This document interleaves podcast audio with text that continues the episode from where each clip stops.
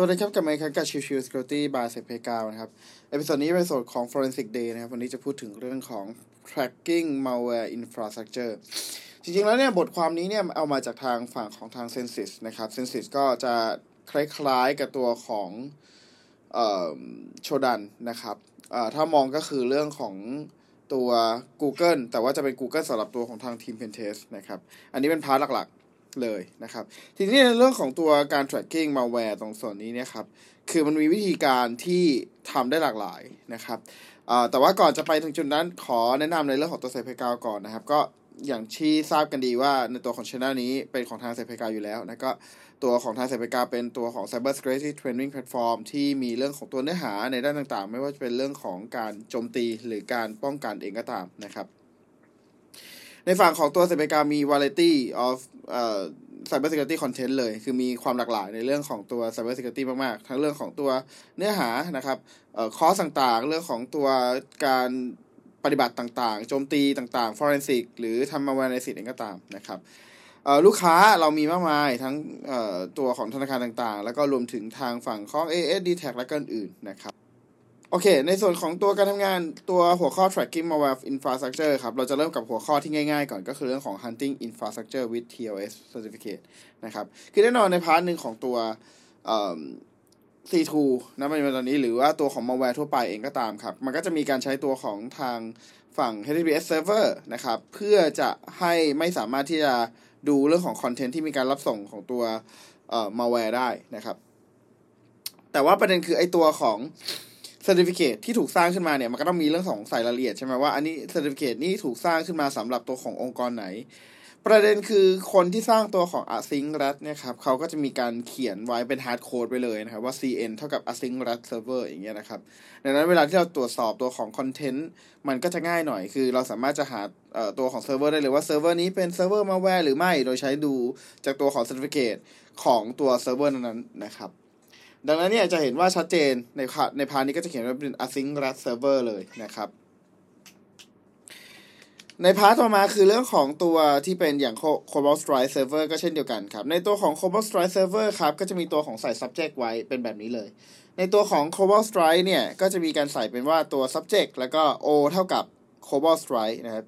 ซึ่งใน part นี้เราก็สามารถตรวจสอบได้จากตัวของ certificate เช่นเดียวกันนะครับ ทีนี้อีกอันนึงจะเป็นตัวของหัวข้อการดูจาก response title นะครับ คือถ้าโดยปกติทั่วไปเนาะเวลาที่เราเข้าตัวเว็บเซิร์ฟเวอร์ใดๆ ถูกไหมครับ มันก็ต้องมีเรื่องของตัว header ตัวของ title ของตัว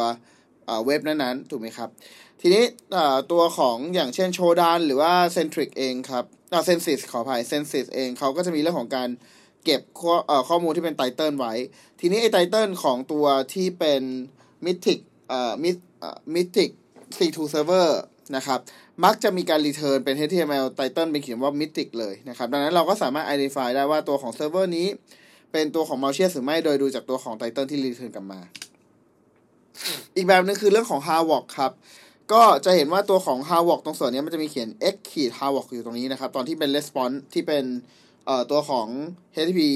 header response กลับมานะครับ ทีนี้ประเด็นคือไอตัวของ response ตรงนี้เนี่ย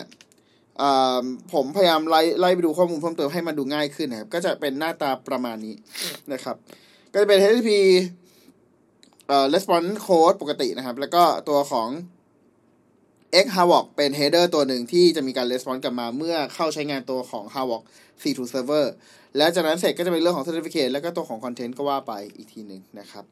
อันนี้อันนึงคือเรื่องของตัว d a r k o m e t ครับ d a r k o m e t ก็เป็นเอกเซิร์ฟเวอร์ตัวหนึ่งที่ได้รับความนิยมสูงในเรื่องของการทำเป็น RAT นะครับ ก็คือ remote admin administrative นะครับ ซึ่งใน part นี้เนี่ย เวลาที่อันนี้ผมลองจำลองดูนะ ไปหาในตัวของทางฝั่ง Shodan นะครับ พอดีผม ถนัดใช้ Shodan มากกว่าผมก็ได้ไปหาข้อมูลในโชของ Shodan แล้วก็พบว่าโอเค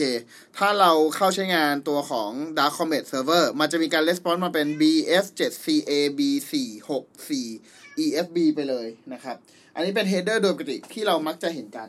นะครับ ทีนี้ใน part ของตัว part ตรงส่วนนี้เนี่ยเอ่อจริง ๆ แล้ว part หนึ่งคือเรียกว่าเป็นเหมือนโดย default ที่มันจะมีการ response แบบนี้เหมือนแบบเป็นตัวเริ่มของตัวโปรโตคอลของทาง ดาร์คเม t นะครับ ดังนั้นเราก็สามารถ identify ได้ว่า เฮ้ยเนี่ย ถ้าสมมติว่าเซิร์ฟเวอร์ เวลาเราเข้าไปถึงเสร็จปุ๊บ แล้วมันรีเทิร์นเป็นแบบ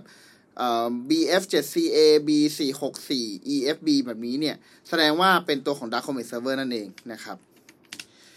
อีกแบบหนึ่งคือ Amebi เอ่อ bot server นะครับ แต่ว่าอันนี้เนี่ยดบอกตรงๆคือผมว่ามันค่อนข้าง identify ได้ยาก คือทางฝั่งของ s e n s i t เขียนไว้ว่า ตัวของอพฤติกรรมอย่างตัวของ Amadi bot server เนี่ย มันจะมีการ response ตัว body ครับ เป็น none นะครับแล้วก็ตัวของการทำงานเนี่ย มันจะอยู่ในเลงเดียวกันนะครับ ASN เดียวกัน ดังนั้นเขาก็เลยเหมาว่า เออ ถ้าสมมติมีการ response เป็น body เป็น none แล้วอยู่ในตัวของ ASN เดียวกัน ก็จะถือว่าเป็น Amadi bot แต่ว่าเท่าที่ผมลองดูข้อมูลในตัวของ v i r u s t o แล้วนะครับ ปรากฏว่ามันไม่อาจจะไม่ใช่แค่ตัวของ Amadi bot อย่างเดียวอาจจะมีตัวของ เอเจนต์อื่นๆอีกมากมายนะครับ ดังนั้นคือก็อาจจะสรุปไม่ได้สักทีเดียวว่า ถ้าเราเจอว่า response เป็น none แล้วตัวของ IP นั้นอยู่ใน ASN เดียวกับตัวของ Armady แล้วจะบอกว่าเป็นตัวของ Armady bot ก็อาจจะไม่ใช่เช่นเดียวกันนะครับ อีกอันนึงจะเป็นเรื่องของตัว hunting infrastructure with open directory นะครับ อันนี้ก็เป็น part ที่ว่า ตัวตัวของพวกที่เป็นเว็บเซิร์ฟเวอร์ที่ใช้ในการแพร่กระจายมาแวร์บ่อยๆ เนี่ย มักจะมีการเปิดให้ลักษณะเป็น open directory เพื่อจะ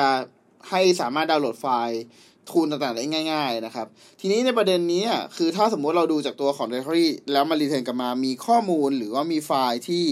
น่าจะถูกใช้เป็นลักษณะของการโจมตีได้ ไม่ว่าจะตัวของ netcat.exe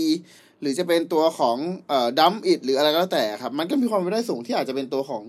malware server นั่นเองนะครับ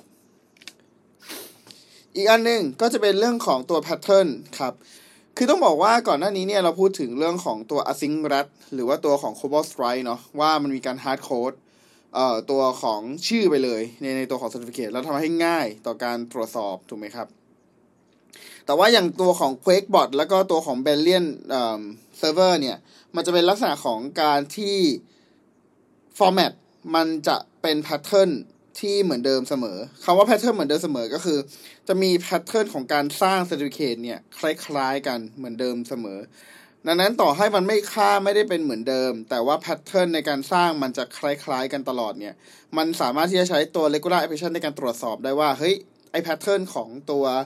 เอ่อ certificate นี้น่าจะเป็นตัวของ malware ตัวไหนหรือเปล่านะครับ อันนี้ก็สามารถทำได้โดยใช้ตัวของ regular expression นั่นเองนะครับ ส่วนของ BianLian Server ก็จะคล้ายๆกันครับ ก็คือเป็นมี format อย่างชัดเจน อย่างในกรณีของ BianLian Server เนี่ยค่อนข้างชัดเจนมากก็คือมี C O แล้วก็ S เอ่อแล้วก็ OU นะครับ มีเขียนไว้เลยว่าตัวของแต่ละอันทั้ง C ทั้ง O ทั้ง OU จะมีค่าเท่ากับ 16 ตัวอักษรทั้งหมดทุกตัวนะครับ อย่างเงี้ยมันก็สามารถที่จะบอกได้ว่า เอ้ยเนี่ย ตัวของเซิร์ฟเวอร์นี้น่าจะเป็นตัวของ BianLian เอ่อ malware นั่นเองนะครับ ก็ประมาณนี้ครับสำหรับตัวของรายละเอียดของตัวการหา malware infrastructure นะครับว่าจะทำยังไงได้บ้าง โดยใช้เครื่องมือที่เป็น search engine ที่สำคัญอย่างเช่นตัวของทาง Censys นะครับที่เป็นผู้เขียนตัวของบทความนี้นะครับ แล้วก็อีก part หนึ่งผมก็ใช้ตัวของ Shodan ที่ใช้ในการทดสอบ แล้วก็ตรวจสอบดูว่าเอ้ยมันตรงกันแค่ไหนยังไงบ้างนะครับ ดังนั้นเนี่ยก็หากใครสนใจอยากจะอ่านรายละเอียดแบบเต็มๆนะครับ ก็แนะนำให้ลองเข้าที่ตัวของ s e s i c o m แล้วก็ตามด้วย path ที่เป็นบทความของเขาอะนะครับชื่อหัวข้อว่าจะเป็น tracking malware infrastructure นั่นเองนะครับ โอเค episode นี้ก็ประมาณนี้นะครับ ขอบคุณทุกท่านที่เข้ามาติดตามแล้วพบกันใหม่สำหรับวันนี้ลากันไปก่อน สวัสดีครับ